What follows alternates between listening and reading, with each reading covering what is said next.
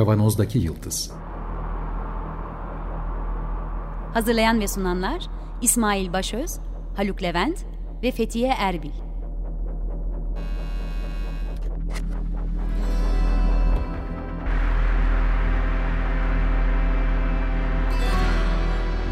Bugünün penceresinden geleceğin ayak izleri.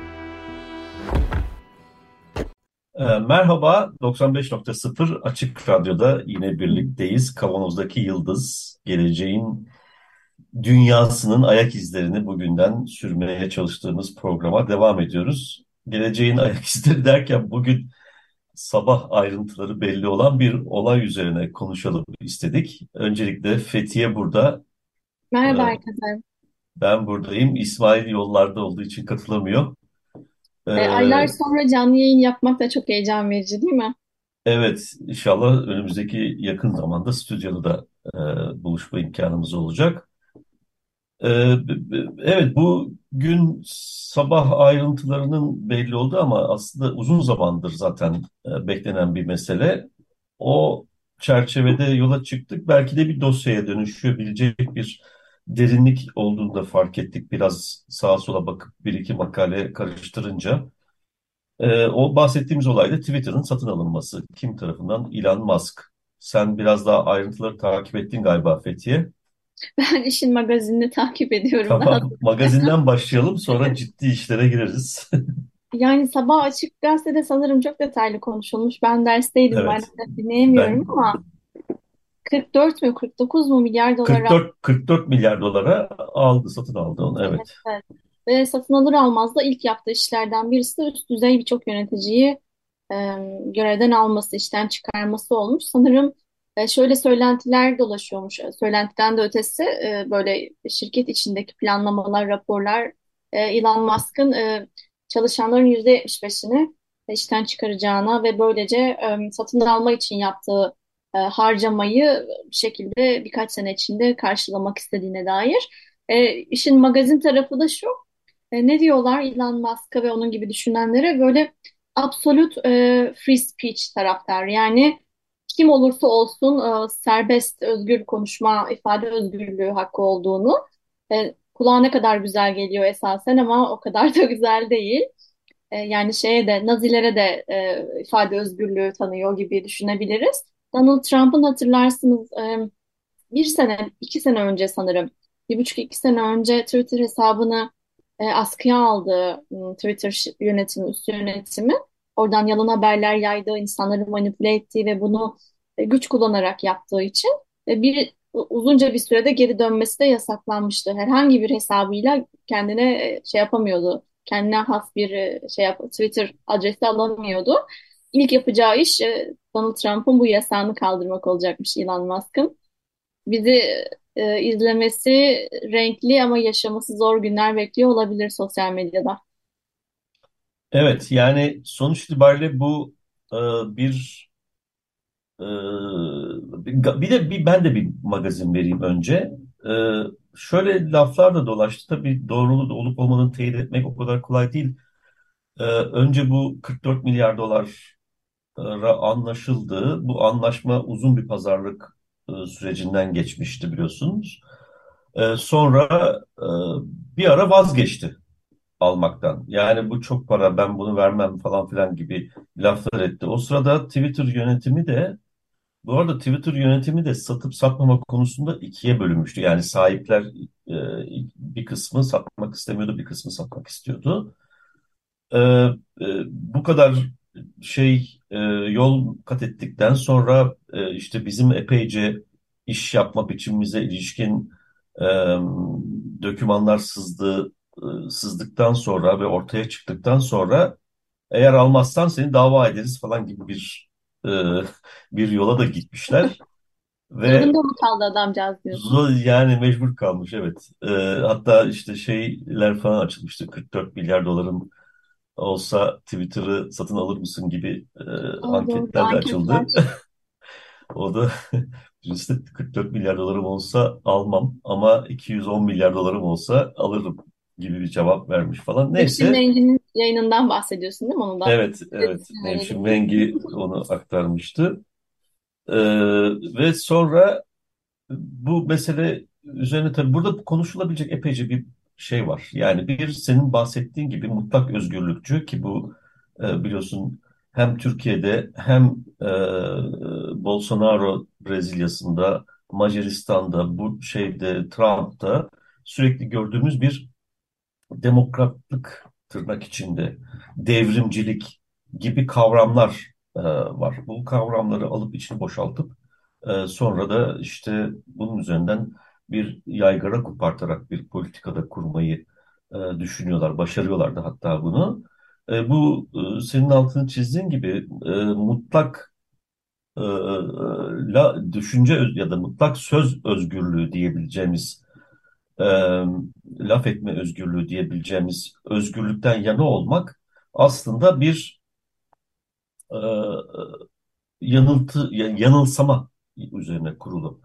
E, çünkü bu işte ırkçı faşistlerin de e, her türlü e, kısıtlamadan uzak kalması, e, onun dışında işte insanlığa aykırı tutum, davranış ve buna buna bu, bu temelde edilen lafların da denetim dışı kalması anlamına geliyor. Yani Twitter'ın bir nevi denetimsiz bir yapıya dönüşmesi, herhangi bir sınırlamanın olmadığı bir yapıya dönüşmesi. Yani bu işte ultraliberallerin e, piyasa serbestisi gibi bir şey. E, Ama her esas yani e, öyle de olmayabilir. Sözünü kestiğim için çok özür dilerim Hı ama hı. Elon Musk'ın başka şirketleri, başka projelerinden e, böyle sızan bilgiler de bize tam tersine çok kontrolcü olduğunu, içeriden dışarıya bilgi sızdırılmaması üzerine bir politikası olduğunu ve onu eleştiren herhangi birine karşı çok acımasız davrandığını, bir sürü insanı e, çok kötü şartlarda işten çıkardığına dair on yıllardır biz bu haberleri okuyoruz hani. evet. Böyle o kadar da her şeyin serbest olduğu bir hayal evreninde gezen bir adam da Yok. değil. Yok. O bu opaklık, bu kapalılık zaten o sözünü ettiği demokrasi havarisi kesildiği alanın e, e, onun işine yarayacak şekilde çalışması için gerekli olan bir şey. Dolayısıyla kendi işini yürütürken son derece katı ve e, işte sızdırmaz, opak bir sistem oluşturuyor. E, bunun içerisinde ne tür algoritmaların döndüğü, ne tür bilgilerin toplandığı, o bilgilerin nasıl kullanıldığına da erişme imkanı yok. O yüzden o e, whistleblower yani e, sızdırın, sı- evet sızdıranların e, davranışı bu bakımdan bizim için iyi, onun için kötü. Ama e, Twitter'da sınırsız özgürlük adı altında o propagandayla beraber her türlü e, insanlık düşmanı e, görüşün serbestçe dolaşmasının çok çok e, sakıncası olabileceğini e, birazdan e, konuşmaya başlayacağımız meselede göreceğiz aslında. E, şimdi bir makaleye rastladım. E, o makale temelinde başlayacağız ama büyük ihtimalle demin de söylediğim gibi e, biraz daha derinleştirmek zorunda kalacağız. Bunun çünkü çok e, açılımları var. Şimdi bu tür platformları e, bir sosyal makine olarak görüyorlar. Yani böyle Hı. geniş bir literatür oluşmuş durumda bu sosyal makine meselesinde. E, e, istersen bu sosyal makinenin ne olduğunu e, e, biraz açmaya başlayalım.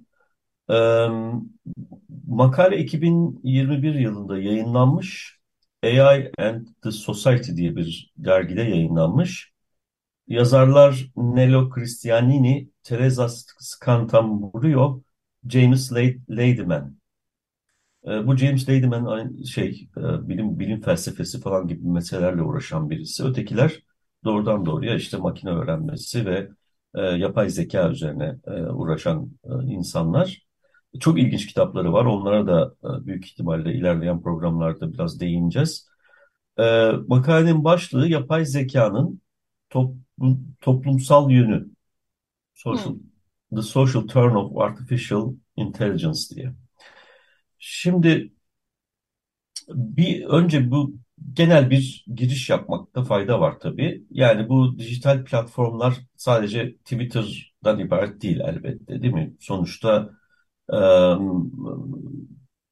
çok sayıda alış- alışveriş platformu, oyun platformu, e, işte YouTube falan gibi e, platformlar da bu dijital platformların içerisinde. Şey Dolayısıyla genel bir tanım yapmak gerekirse bunların bir toplum sosyal aracı yani genellikle e, özellikle YouTube gibi alışveriş pro, pro, pro şeyleri platformlarında e, görüldüğü gibi e, belli yönlendirmelerle, tavsiyelerle diyelim hatta, tavsiyelerle güçlendirilmiş algoritmalara dayanan e, ve bu işte alışverişi, seçimleri belli ölçülerde e, yönlendirmeye çalışan platformlar. Ama bu yönlendirme böyle salt ilk başlarda öyleydi belki ama şu anda e, bir algoritma temelli gerçekleşmiyor. Yani bu algoritmanın ötesine e, geçmiş durumda. E, kendi kendine öğrenen bir anlamıyla e, otomasyonun burada da gerçekleştiğini e, söyleyebileceğimiz bir hale gelmiş durumda. Yani bu çok karmaşık bir e, çevre var diyelim. Mesela bir örnek üzerinden gitmek gerekirse ne bileyim bir alışveriş platformunu düşün. E, bu alış, alışveriş platformunda binlerce farklı ürün var. E, bunların bir kısmıyla biz ilgileniyoruz. O ilgilendiğimiz ürünlerin de çeşit itibariyle e, yüzlerce çeşidi var. Onların bir kısmı bizim ilgi alanımızda. Bunların hepsini taramak, şu bu falan filan gibi e, işlerle vakit kaybetmek e, bazen alışverişi bile zorlaştırıyor. Hatta alışveriş yapmadan insanların çıkmasına e, neden oluyor. Dolayısıyla burada yönlendirmeler bu açıdan e, bakıldığında ilk başta sanki o e, tüketicinin yani ona mikro e, mikroskopik seviye diyelim e, tüket deniyor daha doğrusu literatürde o tüketicinin e, kararını etkin vermesinin önünde bir engel de oluşturabilir. Yani benim gibi böyle çabucak alışveriş yapmak isteyen birisi öyle bütün alternatiflerin teknik özelliklerine bakmak yerine işte karşısına çıkan ilk bir iki tane e, seçenek içerisinden birini seçmek isteyebilir. Şimdi bu dolayısıyla aynı zamanda bir zayıflık da yani yönlendirilebilirlik açısından da zayıflık. Çünkü e, eğer benim önüme bir menü çıkıyorsa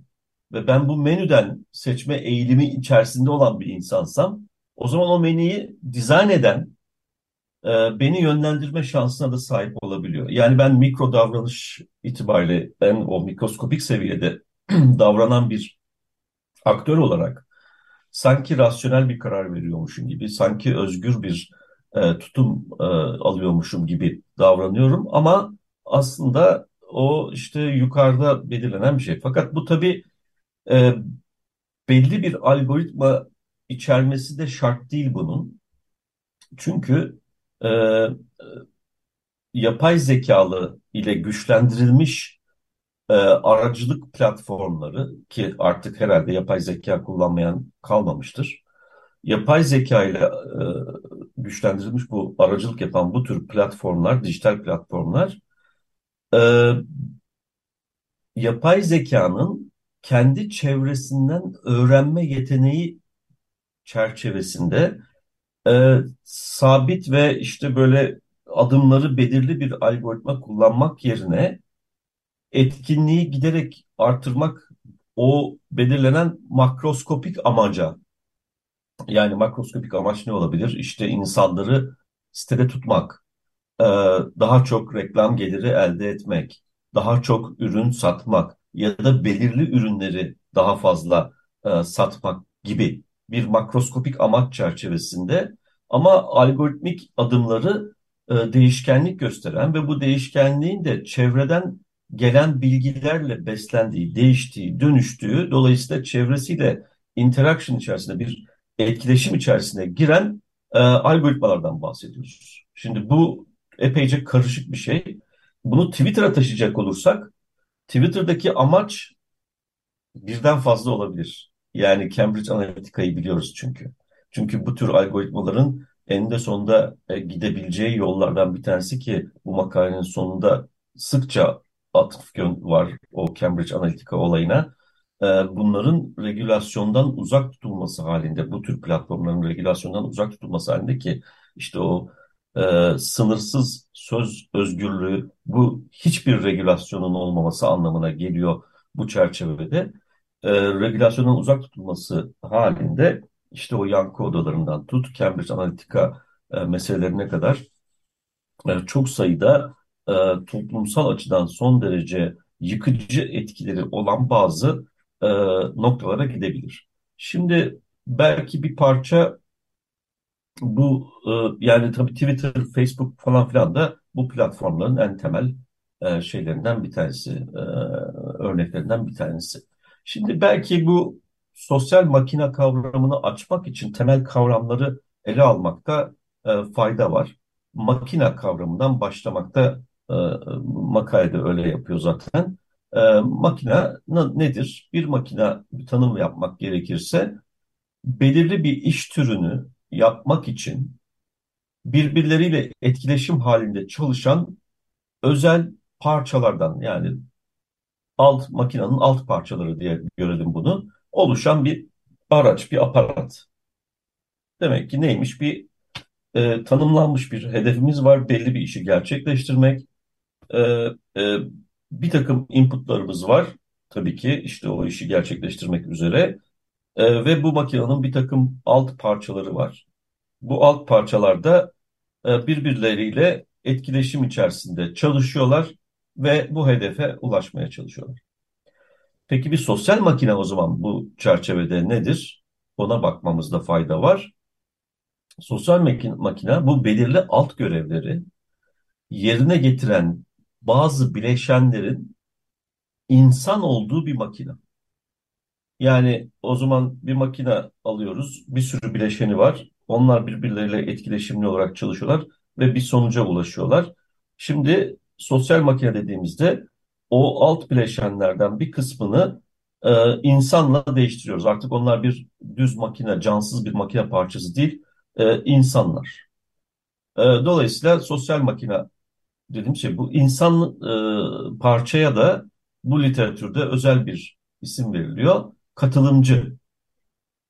Yani o zaman sosyal makine dediğimizde ki büyük ölçüde dijital dünyada e, çalışan makineler var. Elbette diğer e, reel sektörde bu tür şeyler var mı yok mu onları da ayrıca tartışmamız gerekiyor. Çünkü eninde sonunda bu tarifle sibernetik tarifi birbirine çok yakın, çok e, pek çok açıdan örtüşüyor. Dolayısıyla bunu bir sibernetik makine olarak e, görmemiz de mümkün. Sibernetikte de çünkü sonuç itibariyle e, insan ve makinenin etkileşimli bir iş yapma hali var. O, o yüzden e, sibernetikte büyük e, şeyleri vardı. Burada hemen bir parantez açıp bu sibernetik kavramını da ilerideki programlarda tartışırız. Başlı başına önemli bir kavram çünkü. E, sibernetiği kuran Wiener'ın e, bir şeysi var. E, e, e, son zamanlarda bir şey var. Daha doğrusu belki oralara girmeden önce şunu söyleyelim. Bu sibernetik çalışmaları İkinci Dünya Savaşı'ndan sonra başlıyor ve çok önemli bir pist olarak, araştırma pisti, araştırma e, yolu olarak görülüyor. Gidiyor, gidiyor, gidiyor ama belli bir aşamada ürküntü yaratıyor. Yani o distopik bir dünya yarat şey oluşturabilir diye vazgeçiliyor. Yani bu sibernetik e, bir anlamıyla bir 20-30 yıl kadar e, şeyde kalıyor. E, arka planda kalıyor. Tabii bu sadece korkuyla açıklanabilecek bir şey değil elbette. E, Soru sorabilir miyim hocam? Benim tabii. çok kafam karıştı. Takip etmekte çok zorlanıyorum. Eminim benim gibi sıradan dinleyicilerimiz de zorlanıyordur. Şimdi Elon Musk'la açtık. Sosyal medya kontrolsüzlük dedik. Onun da bir Hı hı. sosyal bir makine olduğundan bahsettik. Sonra makinalara ve sosyal makineye geçtik ve sonra sibernetiğe. Yani bunları nasıl bir çerçevede birleştirdik zihnimizde? Bu programın şu an konusu ne? E İşte sosyal makine dediğimiz şeyin bir makine olma hali var Hı tanım itibariyle. E, ama sosyal makine o makine bileşenlerinden bir kısmı insanlardan oluşuyor. Ama bu insan makina işbirliği yani belli bir amaca yönelik olarak çeşitli alt e, bileşenleri e, ma- insan ve makine olan ve bunların hepsinin bir arada çalışarak o amaca ulaşmasını sağlayan ve bu arada da e, çevresinden öğrenerek bu işi gerçekleştiren e, bir makineden bahsediyoruz. Sosyal makine dediğimizde. E, ve bunun da sibernetikle çok yakından ilişkisi var. Yani sibernetik tanımı da aşağı yukarı böyle bir şey. Ve bu sibernetik çalışmalarının da e, 1900 diyebilir ki 1970'lerin ortasından e, 90'ların sonuna kadar e,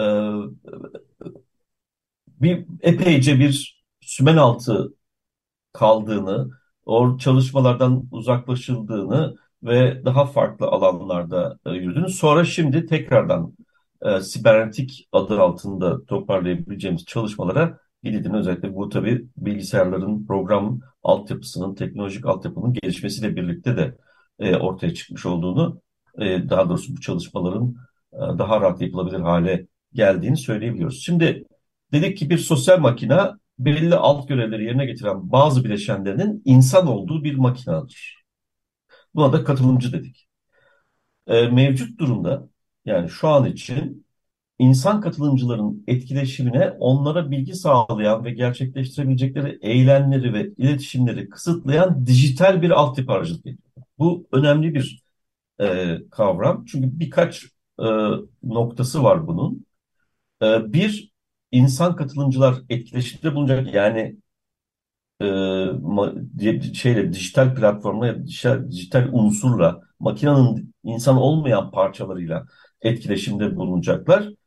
E, ama bu etkileşimleri aslında her ne kadar Elon Musk sınırsız konuşma hakkı bilmem ne falan dese de belirli sınırlılıklar içerisinde gerçekleşiyor. Ve bu sınırları koyan bir üst e, makroskopik amaç çerçevesinde çalışan e, platform. Yani bir mikroskopik seviyede insanlar var, diğer işte algoritmalar falan söz konusu ama bunların hepsinin bileşimi de o çevreyi oluşturan ve makroskopik seviyeyi oluşturan e, bir dijital platformdan bahsediyoruz. E, dolayısıyla burada bir otonomluk söz konusu.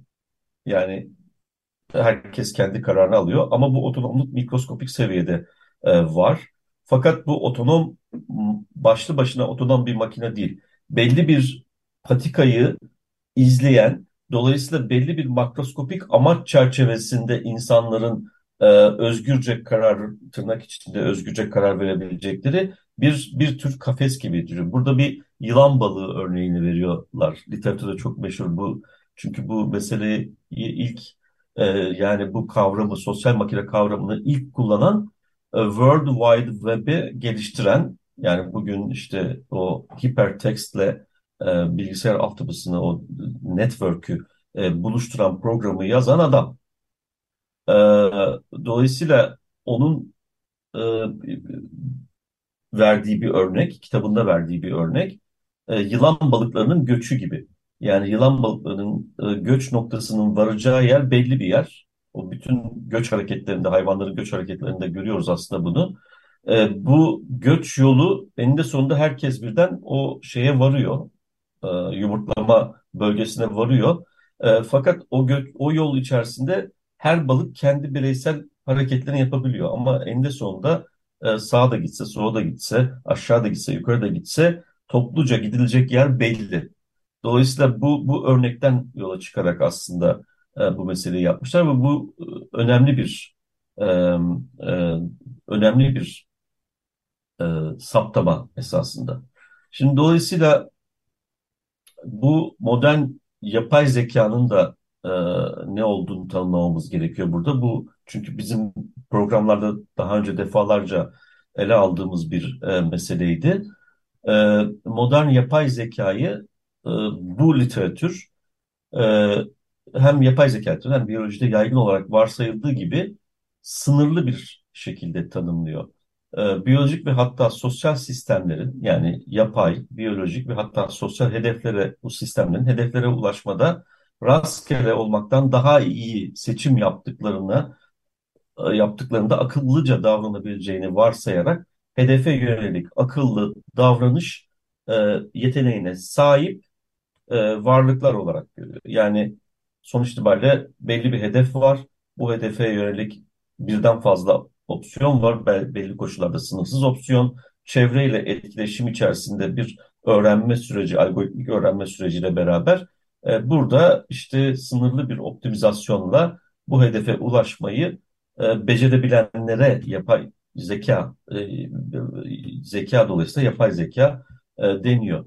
Bu davranışa sibernetikte amaçlı veya teleolojik, teolojik değil, teleolojik e, ve ekonomi oyun teorisinde ise rasyonel yani burada iktisadın naif rasyonelite tanımı da işin içine giriyor, adlandırılıyor. Dolayısıyla burada bırakalım ama bu kavramları da önümüzdeki hafta e, konuşmaya devam edelim. Sibernetik, teleolojik falan gibi e, kavramlar en sonda da zaten herhalde bunun e, regülasyonun daha doğrusu bu tür e, platformlarda regülasyonun önemi ve e, niteliği konusunda konuşmaya vakit kalır diye düşünüyorum. Araya giremediğim için tüm dinleyicilerden özür diliyorum. Sizin yerinize ben önümüzdeki hafta teleolojik, teleolojik nasıl söyledin Evet, teleolojik, Bu ne demek diye soracağım. Şimdiden Google'layabilirsiniz. Çok teşekkürler bütün herkese, e, yayın ekibine, e, destekçilerimize ve sponsorumuza. Önümüzdeki cuma adını söyleyemediğim kavramla devam etmek üzere. Hoşçakalın.